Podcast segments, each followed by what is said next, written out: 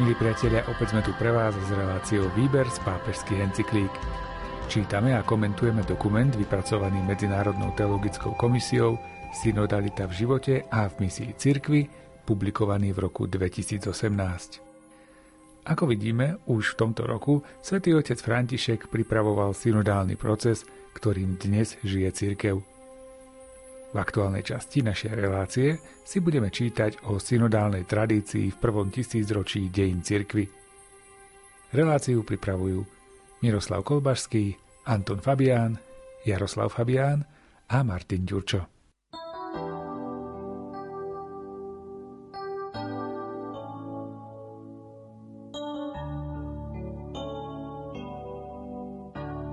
Boží ľud je povolaný k tomu, aby vytrval na ceste jednoty cez rozličné miesta a kultúry, situácie a obdobia, kráčal vo vernosti Evanieliu a zasieval jeho semená do života rôznych národov. Synodalita sa od počiatku vysvetľuje ako záruka a konkrétne uskutočnenie kreatívnej vernosti cirkvi jej apoštolskému pôvodu a jej katolickému povolaniu. Prejavuje sa vo forme, ktorá je vo svojej podstate jednotná, avšak zjavnou sa stáva len postupne vo svetle svedectva písma v živom rozvoji tradície. Táto jednotná forma má preto rôzne podoby. V závislosti od rôznych historických kontextov a v dialógu s rôznymi kultúrami a spoločenskými situáciami.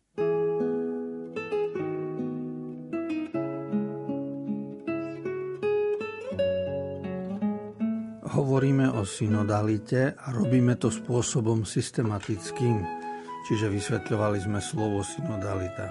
Vysvetľovali sme kapitoly z Biblie, ktoré sa k tejto téme vzťahujú. A teraz bude pár článkov o tom, aké sú svedectvá cirkevných odcov, teda patristika, to sú prvé cirkevné storočia. A potom tradícia, to znamená odovzdávanie teológie, odovzdávanie praxe církvy, ale aj teórie v prvých storočiach aj neskôr, pretože církev vždy žije jednak z Biblie, z napísaného Božieho slova, ale aj z tradície, z toho, čo o viere a náboženstve povedali jednotliví pápeži, alebo napísali, alebo sa odovzdávalo z pokolenia na pokolenie aj mimo Biblie, teda inou cestou. Preto je dôležité v súvislosti so synodalitou sa zaoberať aj svedectvom patristiky cirkevných odcov a tradície. A tu je dôležitá veta, ktorú by som rád zopakoval, že synodalita vlastne znamená kreatívna vernosť cirkvy a tá vernosť má byť smerom k apoštolskému pôvodu a ku katolickému, čiže všeobecnému povolaniu. To znamená, ja už ako človek na penzii môžem potvrdiť, že to, čo je podstatné počas celého rozvoja každého človeka v každom povolaní, je byť kreatívny, ale zároveň aj zostať verný. A to je tzv. katolické povolanie, teda všeobecné povolanie každého človeka je byť ľudský, teda byť dobrý. A ešte máme každý apoštolské povolanie a to je povolanie, ktoré sa týka viery a náboženstva. To znamená, aby ideál Ježiša Krista bolo vidno z nášho života. A pokiaľ sme verní tomuto poslaniu cirkvi a v tejto oblasti sme aj kreatívni, tak sa najlepšie zapojíme do synodality.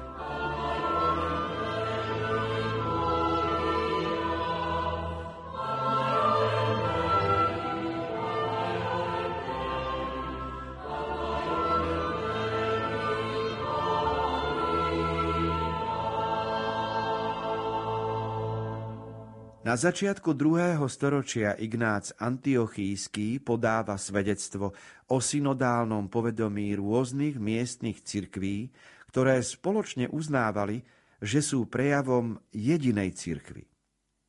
V liste adresovanom spoločenstvu v Efeze hovorí, že všetci jeho členovia sú vďaka dôstojnosti prijatej v krste a priateľstvu s Kristom, teda súputníkmi na ceste. Okrem toho zdôrazňuje Boží poriadok, ktorý z cirkvy robí jedno telo, povolané ospevovať a chváliť jednotu s Bohom Otcom v Kristovi Ježišovi. Kolégium kňazov je poradný zbor biskupa a všetci členovia spoločenstva, každý podľa svojich možností, sú povolaní budovať ho. Cirkevné spoločenstvo sa vytvára a prejavuje v eucharistickom zhromaždení, ktorému predsedá biskup, živiac vedomie a nádej, že na konci dejín Boh zhromaždí vo svojom kráľovstve všetky spoločenstvá, ktoré ho teraz prežívajú a slávia vo viere. Charakteristickými znakmi pravej cirkvy sú vernosť apoštolskému učeniu a sláveniu Eucharistie, pod vedením biskupa, nástupcu apoštolov, riadne vykonávanie rôznych služieb a primát spoločenstva vo vzájomnej službe na chválu a slávu Boha Otca i Syna i Ducha Svetého. Ciprián Kartágijský, ktorý bol pokračovateľom a interpretátorom tejto tradície sformuloval v polovici 3. storočia episkopátny a synodálny princíp, ktorý musí riadiť život a misiu cirkvy na miestnej i univerzálnej úrovni, pokým v miestnej cirkvi sa nič nesmie robiť bez biskupa, nihil sine episkopo, rovnako platí, že sa nič nesmie robiť bez vašej rady prezbiterov a diakonov, nihil sine concilio vestro. A bez konsenzu ľudu, et sine consensu plebis, stále sa pevne držiac pravidla, podľa ktorého Episcopatus unus est cuius a singulis in solidum pars tenetur. Episkopát je jeden, na ktorom sa každý člen podieľa.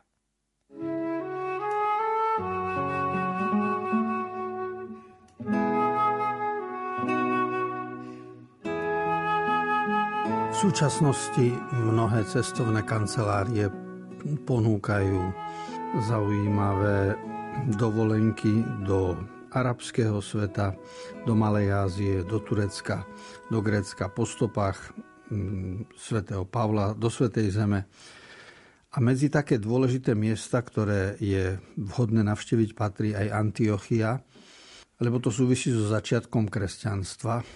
A osobnosti, ktoré sa na konci prvého storočia spomínajú, je Ignác Antiochísky, ktorý bol v Antiochii biskupom a teda mesto, ktoré aj dnes môžeme navštíviť e, v zmysle navštevy Turecka. A Ignác Antiochísky e, vo svojich listoch hovorí a zdôrazňuje Boží poriadok, čiže ako je usporiadané cirkevné spoločenstvo, ale pre neho kľúčový pohľad bol na eucharistické zhromaždenie, čiže na kostol. A od toho odvádza Samozrejme, že tam má svoje miesto ten, ktorý predseda zhromaždeniu a tí, ktorí konajú v tomto zhromaždení každý svoju úlohu, svoju službu. Čiže spomína celé kolegium kňazov ako poradný zbor biskupa a všetkých ako tvoria spolu jedno mystické telo. Dôležitý je ešte z obdobia prvých storočí Cyprian z Kartága na severe Afriky, v tom období úradný jazyk, ktorý sa presadzoval, bola latinčina a to vidieť aj z toho, ako píše Cyprian, nihil sine episkopo, nerobiť nič bez biskupa, ale ten úrad biskupa vysvetľuje, že biskup je jeden, na ktorom sa každý člen podieľa. To znamená, že úrad biskupa nie je úrad ktorým sa rozkazuje niekomu, kto je dolu, ale úrad biskupa je ten, ktorý vypočuje mienku všetkých tých, čo sú nižšie a pomáha potom spoločne proklamovať a vyjadriť určité rozhodnutia v prospech všetkých.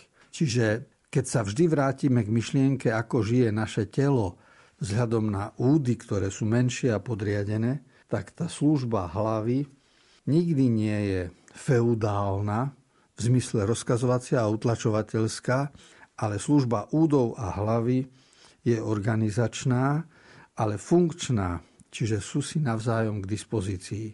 Preto ten výraz, ktorý predkladá Cyprian z Kartága, je veľmi dôležitý. Episkopát je jeden, biskup v diecéze je jeden, ale na tom biskupskom úrade sa každý člen podieľa.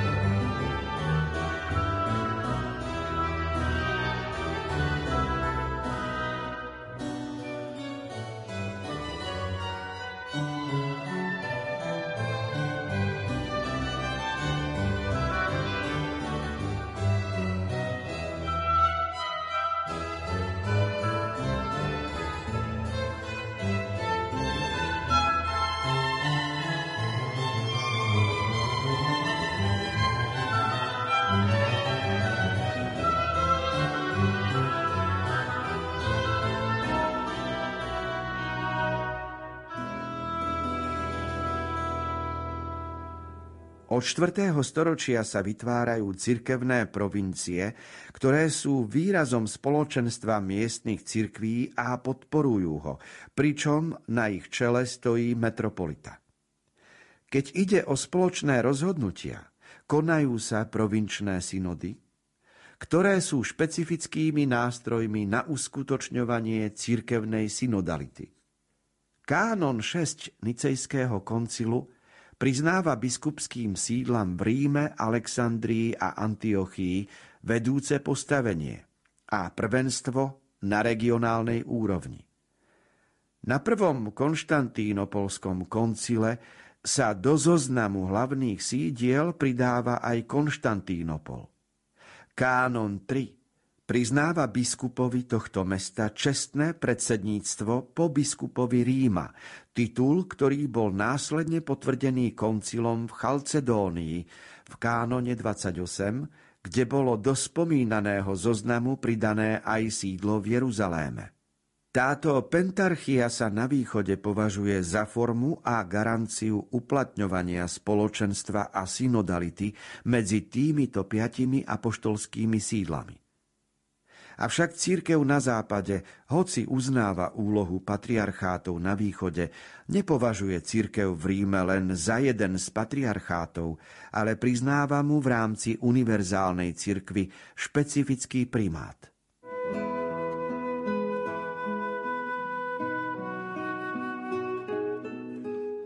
Stále sa zapodievame témou synoda a cirkevné dejiny v prvých storočiach. A tam vidíme niektoré zmeny, ktoré nastali. To, čo sa dialo vtedy v rímskej ríši, rozvoj nemohol nevplývať na spoločnosť. A to, ako sa územne utvárala rímska ríša, to muselo vplývať aj na cirkevné spoločenstva.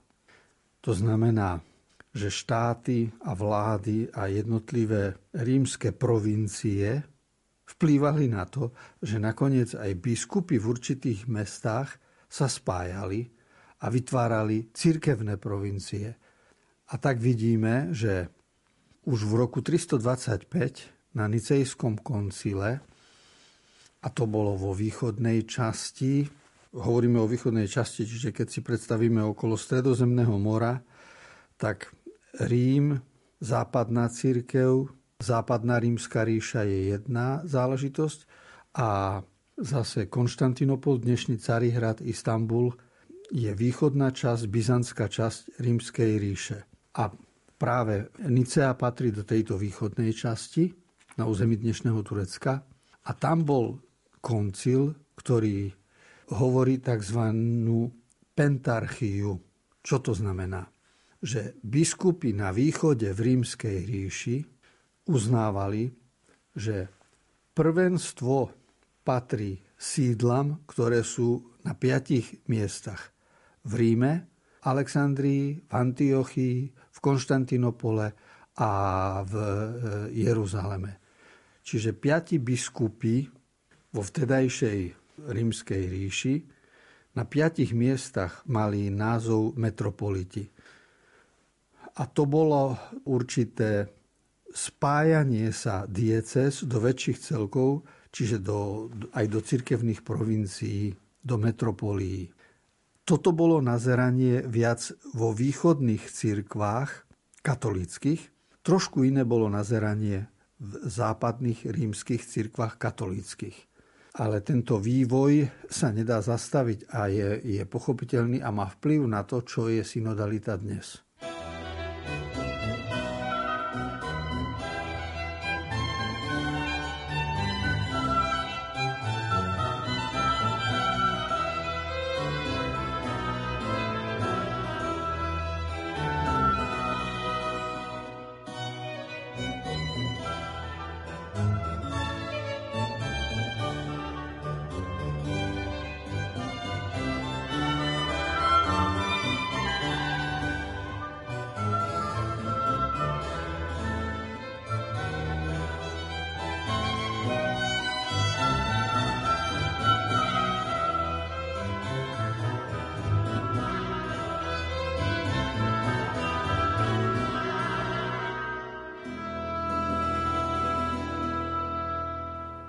Na východe dobre známy apoštolský kánon 34 z konca 3. storočia nariaduje, že každé rozhodnutie, ktoré presahuje kompetenciu biskupa miestnej cirkvy, musí byť prijaté synodálnym spôsobom. Biskupy každého národa, etnos, musia uznať toho, ktorý je prvý, protos, medzi nimi a považovať ho za hlavu. Kefalí, a nerobiť nič dôležité bez jeho súhlasu. Ale prvý, Protos, nemôže robiť nič bez súhlasu všetkých. Do života cirkvy takto zavedené synodálne konanie vo vzájomnej zhode je zamerané na oslavu Boha Otca skrze Krista v duchu svetom. Úlohou protos na provinčnej a metropolitnej a potom patriarchátnej úrovni je zvolávať synodu a predsedať jej na jednotlivých úrovniach, aby sa spoločné otázky riešili a nevyhnutné rozhodnutia vydávali z moci autority pána, vyjadrenej biskupmi na synodálnom zhromaždení.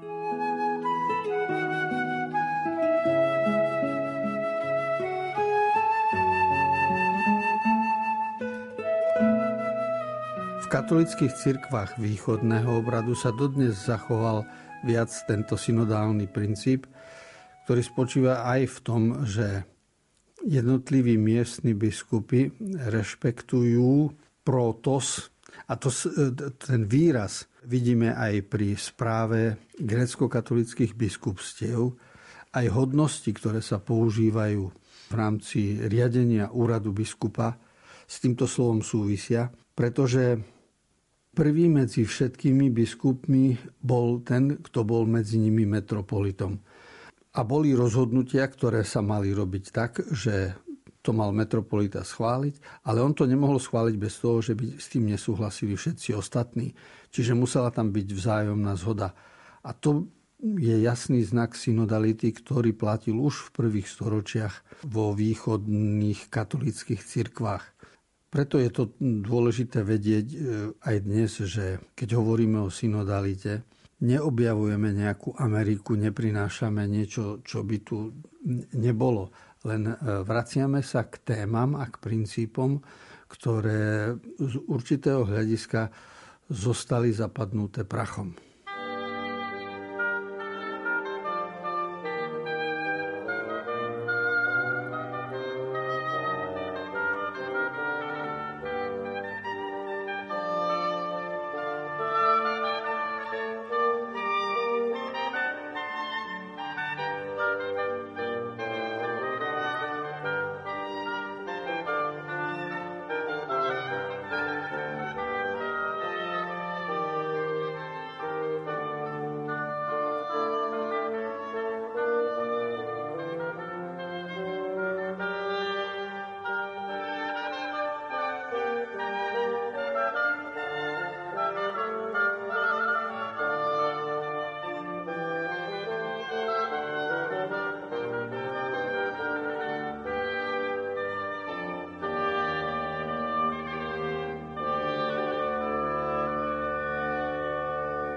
Napriek tomu, že od 3. storočia sa na diecéznej i provinčnej úrovni pravidelne konali synody a riešili sa na nich disciplinárne, bohoslužobné a doktrinálne otázky, ktoré sa vynorili na lokálnej úrovni, pretrvávalo presvedčenie, že prijaté rozhodnutia sú prejavom spoločenstva so všetkými cirkvami.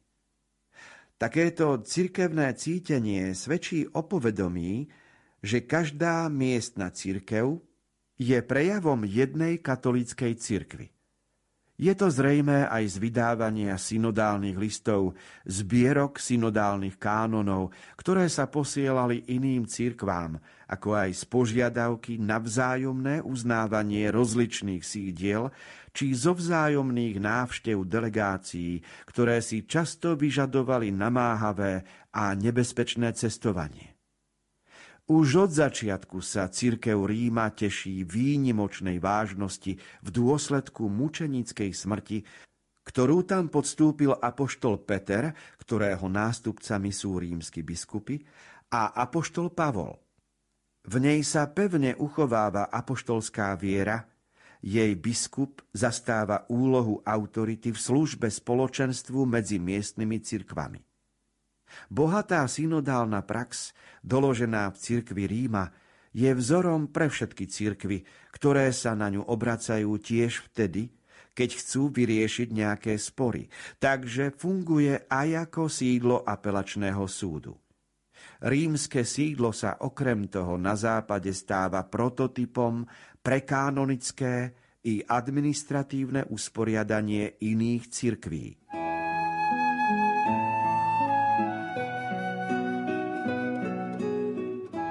Máme pochopiť dokumenty o synode, musíme brať do úvahy život v spoločnosti, to znamená život v rodine a život na určitých úradoch, ktoré v danej dobe, v danom storočí jestvovali. A teraz, keď sme niekde v 5. 6. storočí po Kristovi, a keď sa pozeráme na východnú byzantskú časť e, rímskej ríše a západnú časť kde bolo hlavným mestom Rím, tak už sme spomínali, že spoločenský život nutne sa musel odrážať aj v cirkevnej praxi. To znamená, že čo riešili v cirkvi? No, spomínajú sa tri oblasti, ktoré sú dôležité a síce, že boli otázky disciplinárne, po druhé bohoslužobné a po tretie doktrinálne, čiže náukové. Lebo vtedy boli aj témy, ktoré dnes už nie sú otvárané, či Ježiš Kristus je syn e, viac ľudský alebo viac Boží a, a podobne. Ale mnohé ďalšie, ktoré s rozvojom kresťanstva a v porovnávaní s pohanstvom sa, alebo židovstvom sa otvárali. Rovnako vznikali rôzne témy, ktoré aj dnes sú aktuálne a e, bohoslužobné. Aj dnes sme svedkami toho, že na Slovensku zavádzame úpravy, ktoré sú v misáli, čiže pri Svetej Omši nejaké detaily doladzujeme. A samozrejme, že to muselo byť i, i v tých prvých storočiach, zvlášť keď zoberieme do úvahy, že jestvovalo nielen tých 5 církví, ktoré nazveme, že boli že mali metropolitu spomínaný po prvé Rím, po druhé Alexandria, po tretie Antiochia, po štvrté Konštantinopol, a, čiže Istanbul a po piaté Jeruzalem. Ale treba brať do úvahy, že bola církev arménska, že bola etiópska, že bola kopská, že bola egyptská. Čiže dodnes máme katolických církví 22 obradov. Takže to je pochopiteľné, že spomedzi nich sa organizovali z jednotlivých biskupstiev aj centralizovaným spôsobom stretnutia na vyššej úrovni. Čiže to, čo sa robí v spoločenstve, že, alebo v spoločnosti, že okresy sa združujú alebo vytvárajú, orgá, vytvárajú orgány nejaké krajské a potom celoštátne. Takže sa kopíruje život v spoločnosti, nejakým spôsobom aj život v cirkvi. Ale tu je, je pre nás dôležité, že spôsob, ako to vykonávali aj v Ríme, lebo na východe viac tých miest, ktoré spomíname, si zachovávalo svoju autoritu metropólie, a patriarchátu, kdežto na západe si túto autoritu zachovával Rím. To znamená, že v Ríme sa riešili spomínané otázky disciplinárne, bohoslužobné a doktrinálne. Takže preto potom v nasledujúcich storočiach úloha Ríma a rímskeho pápeža ako prvého spomedzi rovných dostala väčšiu dôležitosť.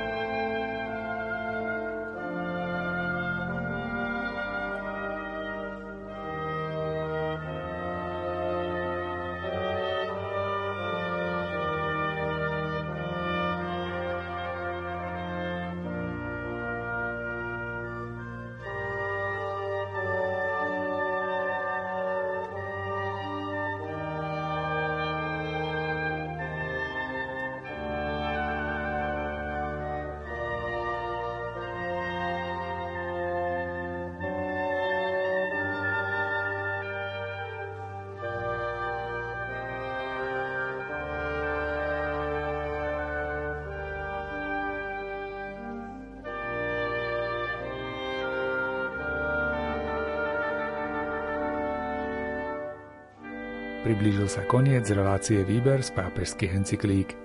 Čítali a komentovali sme dokument s názvom Synodalita v živote a v misii cirkvy. Načítal ho pre vás Miroslav Kolbašský.